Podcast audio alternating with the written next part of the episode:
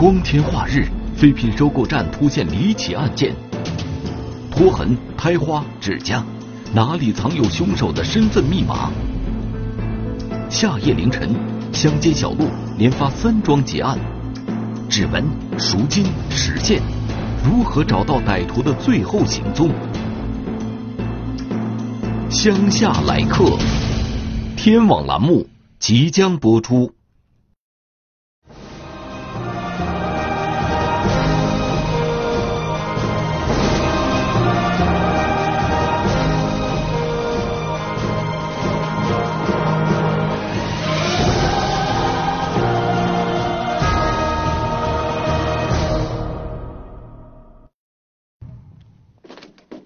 二零一六年四月七日中午，一位村民来到通榆县同发牧场的废品收购站，他一进院就直奔拖拉机的链轨板。当时春天了嘛，春天准备都准备备备耕生产，然后这个老百姓上他家去买这个一个链轨车的车板，一个拖拉机的链轨板。东西挑好了，他去找店主结账，可是院里一点动静都没有。进屋一看。原来女店主宁某睡着了，头朝这个北，脚朝南，在炕上躺，衣服都很正常，就是跟这个呃正常人是平时白天睡在炕上休息那个那个姿势一样。让他去喊他两声，叫他两声，呃，被害人没有反应，然后他又那个用手去推了他，扒拉扒拉他。一看，的确是没有反应。然后再看他这个就是面部，他嘴唇有点发白，嗯，给人第一第一印象应该就是发病导致的这个昏迷或者休克。女店主宁某看似休克，其实已经死亡。警方介入后，一个更加令人震惊的消息得到证实。宁某不是死于疾病，而是死于他杀。这个犯罪嫌疑人作案之后，把被害人的衣着整理的非常完整，没有厮打意图迹象，所以说看着作案也是很从容。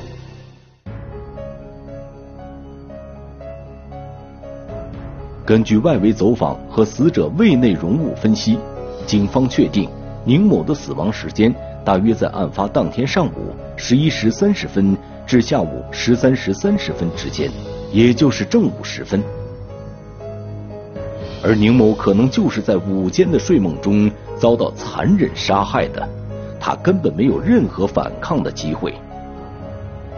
初步看也是，并没有发现那个现场有打斗的痕迹，就是翻翻动的痕迹，而且着装也很整齐。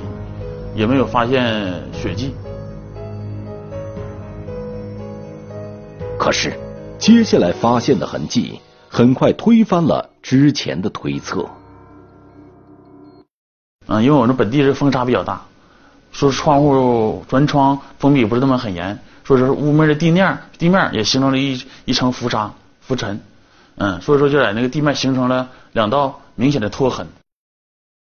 非常明显，就是像两只脚搭地，然后一直被人拖着这种拖拽痕迹，一直延伸到后院的泥土地面，停止的很突然，而周围同样没有任何打斗的迹象。所以就是被可能是被打昏、被打死之后被拖拽，没有完全没没有这个是生理反应，是蹬踏了或者这种反抗的反应。案发现场的一切给警方一个强烈的印象：犯罪嫌疑人的作案目标就是宁某。那么，这位乡村女店主到底得罪了什么人，竟然招来杀身之祸？民警注意到，这家废品收购站院内架设了两只监控摄像头，凡是进出案发现场的人都难以逃出监控的范围。这监控呢，而且这个安的这个位置也非常好。当时就是所有上午到他们这个废品的来买废品的，东北话是串门说溜达，这人咱们都会看到。凶手是什么人？似乎马上就可以揭晓。然而，这份热切的期望很快就落空了。原来，监控系统已经坏掉了。一听这话，那心就拔凉拔凉，真是那种感觉，就从山上一下落到海里的那种感觉，反差太大了。失望之余，办案民警忽然想到，犯罪嫌疑人之所以胆大妄为，也许正是因为他事先就知道监控系统已经损坏。因为陌生人可能看到这个监控，心理上会会害怕呀，也不知道这是好不好使的，肯定有这个心理。所以当时咱的方向也是主要就是倾向于熟人，嗯，或者是特殊关系的人。为啥熟人瞅着像熟人作案，不像外地人作案？完回来之后还伪装现场，尸体摆放比较规则，有规则性。对被害人宁某和店内监控系统最熟悉的人，莫过于宁某的丈夫付某了。他告诉民警，监控是在前一年夏天一场雷电中损坏的。它也属于存储存储盒损坏了，硬盘损坏了。所以说，这就是他就自己也没修啊，也没去维修，就是就是把电源一拔就不用了。结完婚以后吧，俺家里这是过日子吧，觉得是就稀习惯了，不是花多花少的事儿。我说怎么了？不用我天天在家，怎么干哈？就是心疼这钱，意思省点是点。这孩子马上毕业参加工作，用钱地方多，咱们也不是说大富大贵人家。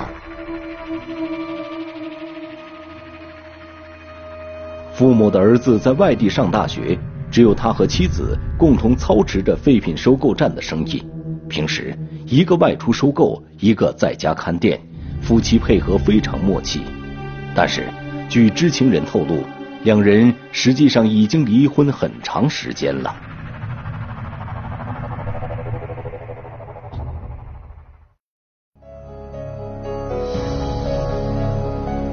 巨额现金的诱惑，率直言语的刺激，哪个才是招致祸患的引子？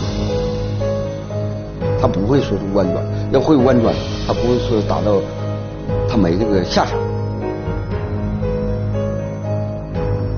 几进几出的行为，高速逆行的举动，都已经在无意间露出马脚。乡下来客。天网栏目正在播出。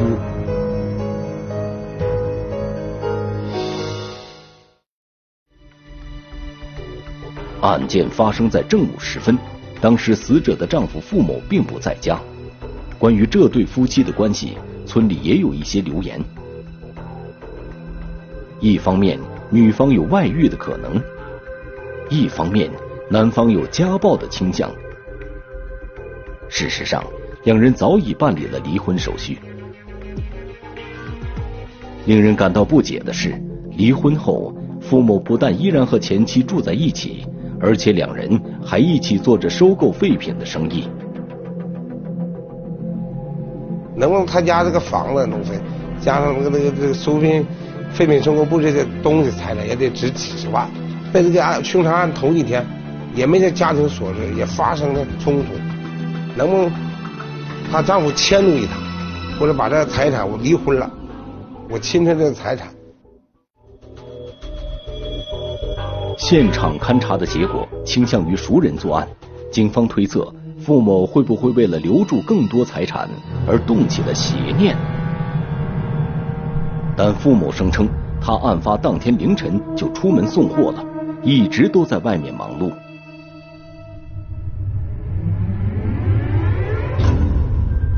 我一天早上是两点十分在家走的，走以后说上白城给我们邻居李百峰送花生，他到那扒人，扒人回家做种子，连还在那买买点。完后儿到白城以后没扒上，我回来又回到洮南。咱这个调查跟他一起同行的人，同时也调查了他送货地点的这个视频监控的证据，嗯。通过这个调查，证实他确实没有本人没有作案时间。不过，在警方眼里，付某参与作案的嫌疑并未就此消除。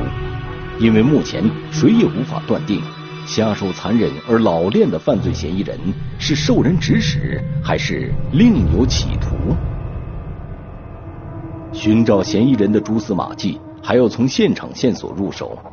虽然伪装了现场，然而总有一些东西是犯罪嫌疑人没有想到的。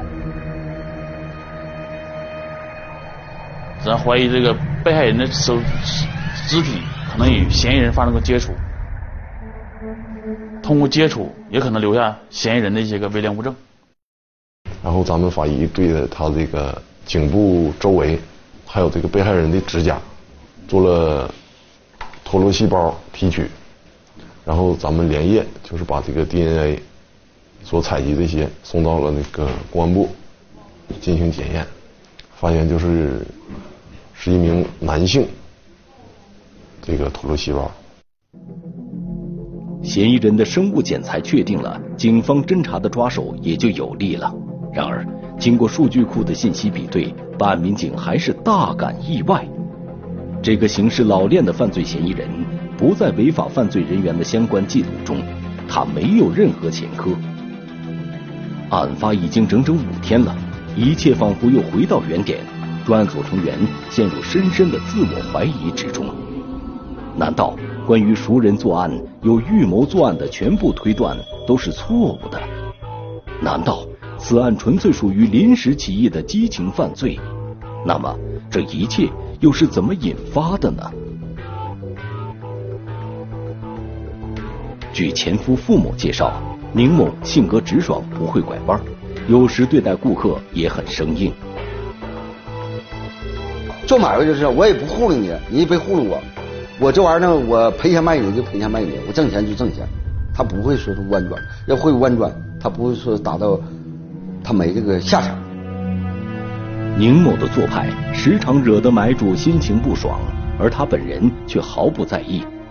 警方推测，买主本来就心生怨气，此时会不会见财起意？可又令办案民警惊讶的是，犯罪嫌疑人伪装现场时，来回都路过存放现金的柜子，他居然没有伸手。这个现金呢，也没说。放到那个非常隐蔽的地方，就在他们家这个箱柜里放着，而且还没还没上锁。犯罪嫌疑人作案目标明确，没有丝毫谋财的意图。除了前夫傅某，还有谁跟女店主之间发生过冲突呢？又一轮大规模的视频侦查与走访排查开始了。排查时候，我整个这个流量我都记了一下。一共车是二百辆，二百台车，来往的车辆，行人行人是八十八十多人吧，就来往走走路的、步行的。案发后第六天，侦查员终于在监控中捕捉到了一个可疑的身影。视频监控显示，案发当天上午十时三十分左右，一名男子驾驶摩托车由南向北驶向案发现场所在的同发牧场地区。这个人进来的时候，那他没有来作案的，骑车一定是正常的骑。他走的时候呢，他就和一般骑摩托车的同志呢就不太一样。当时这个车上到公路上的时候是逆行，嗯，逆行直接上路，而且就是看他那摩托车速非常快，哎，就感觉这个人心里肯定是有事儿。细心的民警还注意到，上午过来时，摩托车后部行李架上并没有搭载其他物品，但到下午一点零六分离开时，却多了一对摩托车轮胎。呃，两边就是在摩托车就是行李架两侧，一边挂了一个，都是拿绳系上的。办案民警立刻联想到。废品收购站中就存有大量摩托车轮胎，他们把废旧摩托车收进来进行拆解，然后将可用的配件单独出售。这项生意很火，不少摩托车车主宁肯买二手货也不买新的。这名骑摩托车的可疑男子在同发牧场地区滞留时间长达两个半小时。如果来到这里是为了买轮胎的话，他可能还会去过其他店铺。正是踏破铁鞋无觅处，得来全不费工夫。在走访当地几家摩托车修理部时，这名可疑男子的身份曝光了。他住在十公里外的内蒙古科右中旗义河道古苏木新民屯。刘某今年四十二岁，多年前离异，现在跟父母住在一起。而且，刘某性格孤僻怪异，平时不爱与人交往，只是喜欢摆弄自己的摩托车。呃，这摩托车有小毛病啦，坏了，他经常自自己得在家，他又焊呐，又接呀，焊个小箱啦，就是卖卖卖鱼啦，就是自己进行改装。刘某声称，案发当天他的确买了两只轮胎，已经安装在摩托车上了。当民警进一步追问购买地点时，刘某的反常表现加深了警方的怀疑。然后他就是对这个轮胎支支吾吾啊，有点解释不清。说一会儿说是在是那个兴隆山买的，一会儿又说在内蒙买的，一会儿又说在那个，就是他回避这个问题。关键时刻必须要用证据说话。通过生物检材的比对，结果证实刘某的生物检材与凶手留在现场的生物检材完全吻合。铁证当前，刘某只好坦白交代。刘某声称，他最初并没有害人的想法，只想把这对轮胎买下来。被害人宁某要二百元，刘某只想给一百二十元，双方谈不拢，但刘某一直念念不忘。案发当天中午时分，当刘某再次过来讲价时，被害人宁某已经变得不耐烦了，就是说就生气了，说你三番五次来。我都已经说这个价，我就这价，乐意买就买，不买拉倒，不卖你了。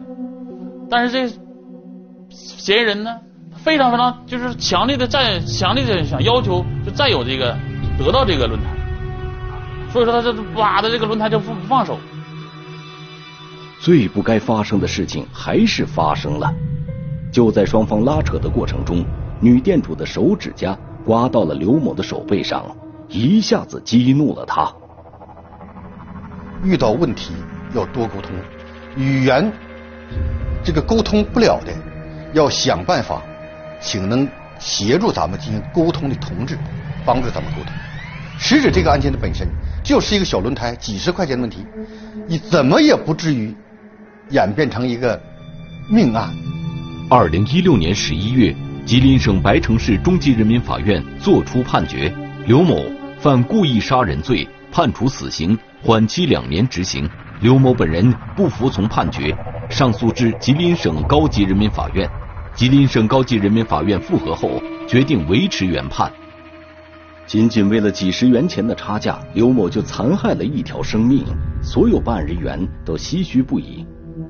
而在河北省邯郸市成安县，民警们却遭遇了一伙劫持人质、索要赎金、连连作案的疯狂歹徒。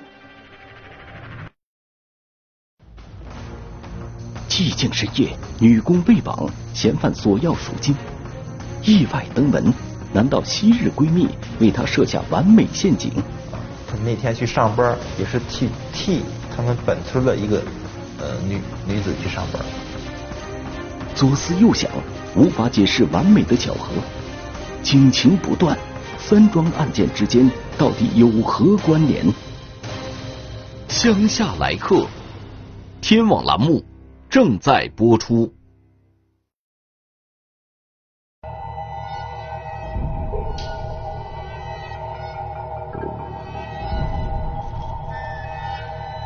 二零一六年七月二日凌晨一点，成安县砖厂的工人老冯刚下夜班，他满身疲倦的走在回家路上。当他走到村口时，一辆倒地的电动自行车引起了他的注意。眼前这辆车。老冯越看越眼熟，这不是儿媳妇小丽的车吗？回去我都说孙女回来了没有？我说没有姐，没有说他电车在路上扔着嘞。我说那快去找来吧。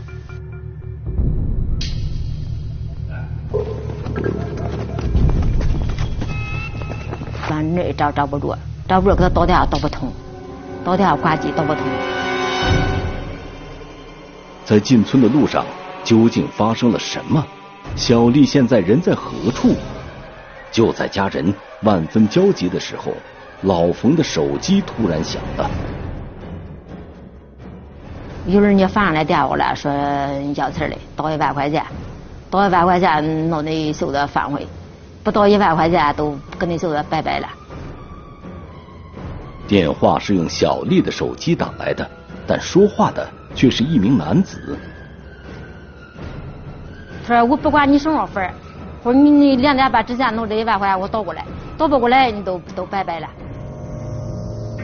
老冯夫妇瞬间惊呆了，他们简直不敢相信自己的耳朵。警情就是命令，成安县公安局迅速调配警力，赶赴绑架案的现场。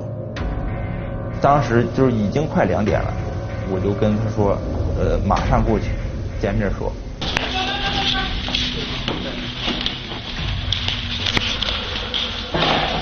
那边倒一万块钱，我要的不多，倒一万块钱。听见没？就说话了。啊，听见了。听见了。你就多少人？这给你到事儿吧，娘，到事儿我都回来。小丽暂时安全，绑匪似乎还没有对她的人身造成伤害。但是现在已经是凌晨两点多钟了，距离绑匪要求的时间所剩无几。这后天外从这弄事我这儿都没从这来来来这事儿啊。你别管到上班，两点半之前就不到了。开始说的三点半，后来又说两点半，两点半根本就没那个时间。绑匪给老冯发来一个银行账号，随后便马上关机了。凌晨时分，警方无法取得银行部门的配合，无法通过账号顺线追查。询问中，民警了解到老冯一家的经济条件并不好。那么，什么人会将小丽作为绑架的目标呢？我们分析啊，这个犯罪嫌疑人当时的心理，他应该就是说，这个这个一万块钱数额不大，哎，你把这钱给我以后，受害人有可能不报案。也隐隐约约的有一种想法是，呃，会不会存在其他情况？比如说，呃，绑匪对小李就比较了解，是熟人。在哪上班？他在直播站闹着呢。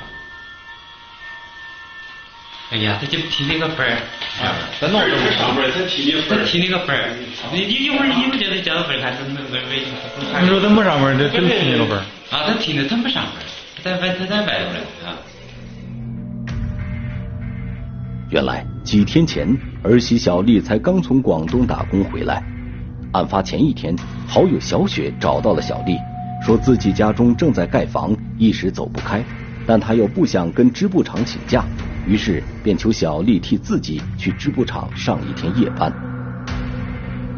面对好友，小丽慨然应允了。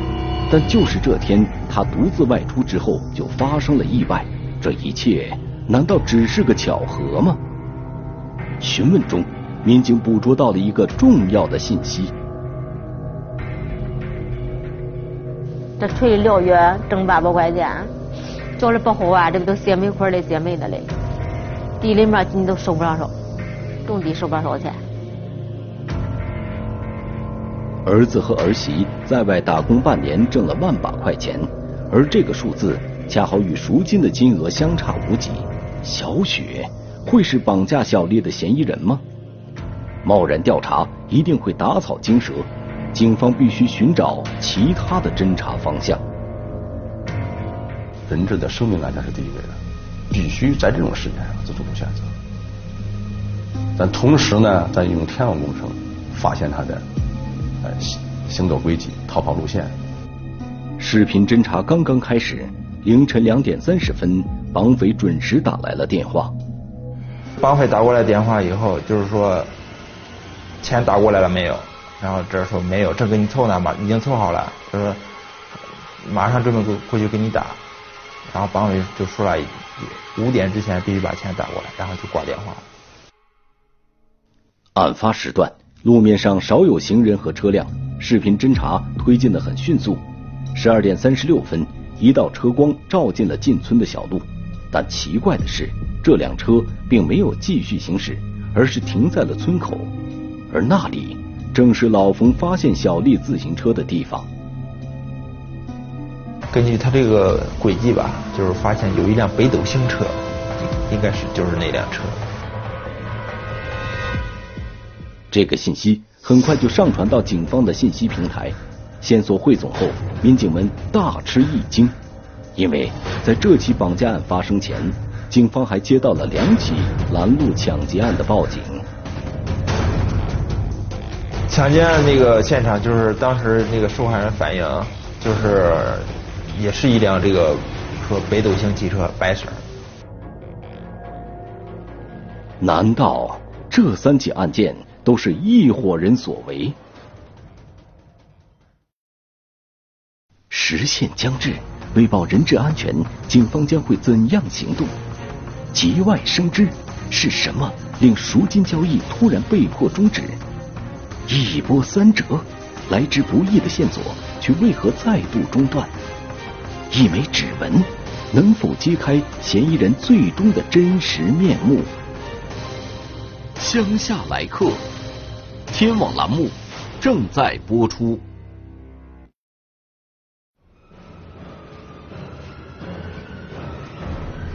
小丽被绑前，县城里发生了两起抢劫案。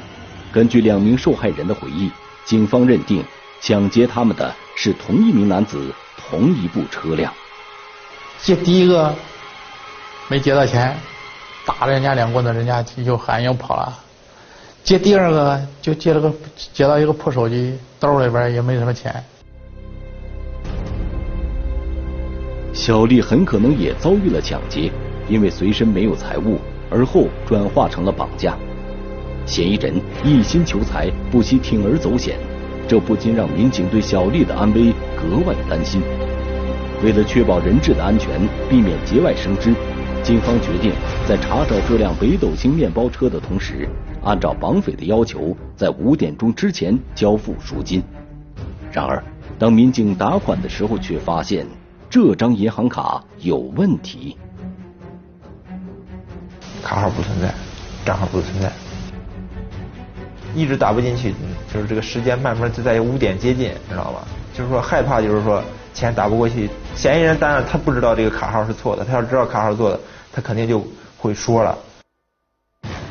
这一情况令所有人都始料不及。五点之后天将转亮，如果届时绑匪还没有收到赎金，他会不会失去耐心？此时，警方绝不能坐以待毙。倾尽全力查找这辆北斗星面包车，发现就是这个车是一辆被盗车，被盗车主也给我们提供不了任何情况，我们这会儿也确实陷入了非常这这失望或者绝望一种这种这怎么办？通过调取这个天网也好，呃，沿途调查访问也好。都不太理想，还有咱们这个锁定犯罪嫌疑人这种手段使用起来也不是多方便，结果不理想。说实在的，当时是真的非常着急。线索完全中断了，警方与老冯不断尝试着给嫌疑人打款，结果都以失败告终。时间到了五点钟。这个老冯的这个手机又响起来，响起来，但是这个这个号是个陌生号，就是不是小丽的号。令人意外的是，这一次电话中传来的竟是小丽的声音。她说自己已经获救了。在几十公里外的魏县，小丽浑身是血，晕倒在路边。据群众反映，一个晨练的人发现了她。随后，小丽借用起手机给自己的公公拨打了电话。魏县警方给我们介绍，介绍就是说，在往医院送的过程中，这个受害人就说了三个字儿：“北斗星，北斗星。”小丽终于安全了，但那辆北斗星汽车去了哪里？嫌疑人究竟是谁？警方马不停蹄调取了沿途多家银行的监控录像，但是由于此人戴帽子和口罩，警方无法辨识其身份。在医院中，小丽回忆，七月二日凌晨，他下夜班回家，当他走到村口时，感觉有一辆车从后面跟了上来。这个小丽这个当时也没有多大在意，但是她确实心里边有点害怕，然后就是加快速度往往回赶。进村了以后，然后那个车就开到他前面，就把他拦住了。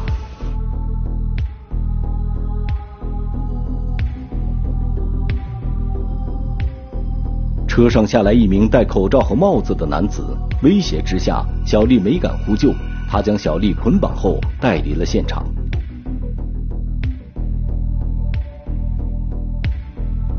后来，这名男子从小丽的钱包里找到了一张银行卡，他用小丽的手机拨通了老冯的电话，让其将一万元赎金打到这张卡上。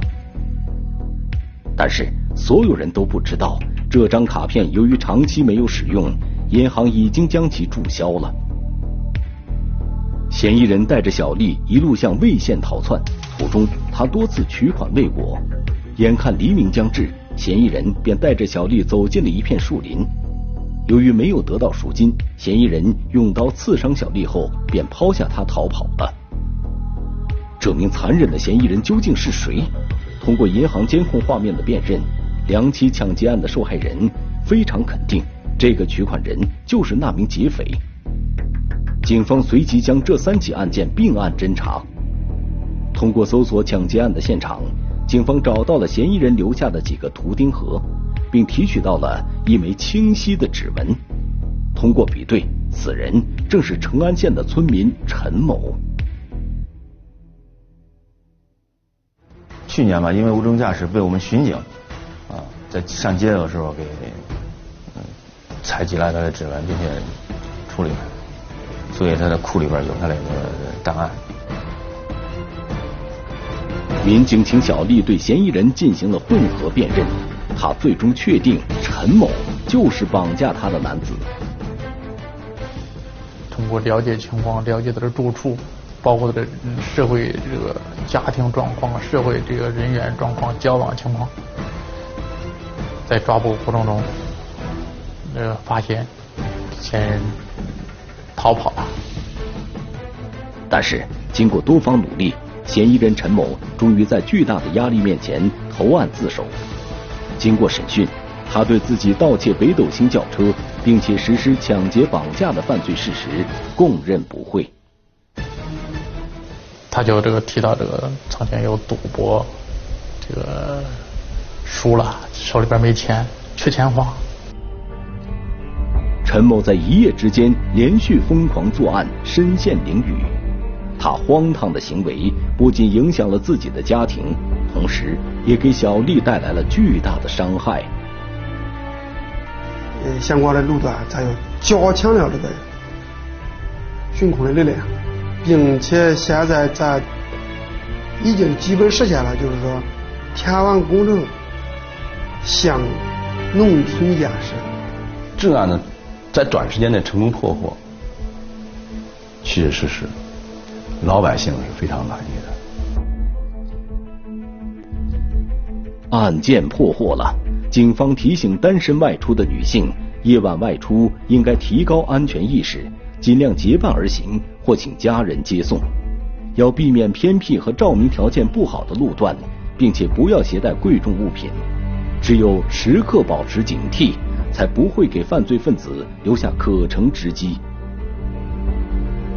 二零一七年七月十八日，河北省邯郸市成安县人民法院作出判决：陈某犯盗窃罪，判处有期徒刑一年，并处罚金人民币两万元；犯抢劫罪，判处有期徒刑四年零十个月，剥夺政治权利两年，并处罚金人民币两千元；犯强奸罪，判处有期徒刑三年；犯绑架罪，判处有期徒刑十年，剥夺政治权利三年。并处罚金人民币四万元，数罪并罚，决定执行有期徒刑十六年，剥夺政治权利五年，并处罚金人民币六万两千元。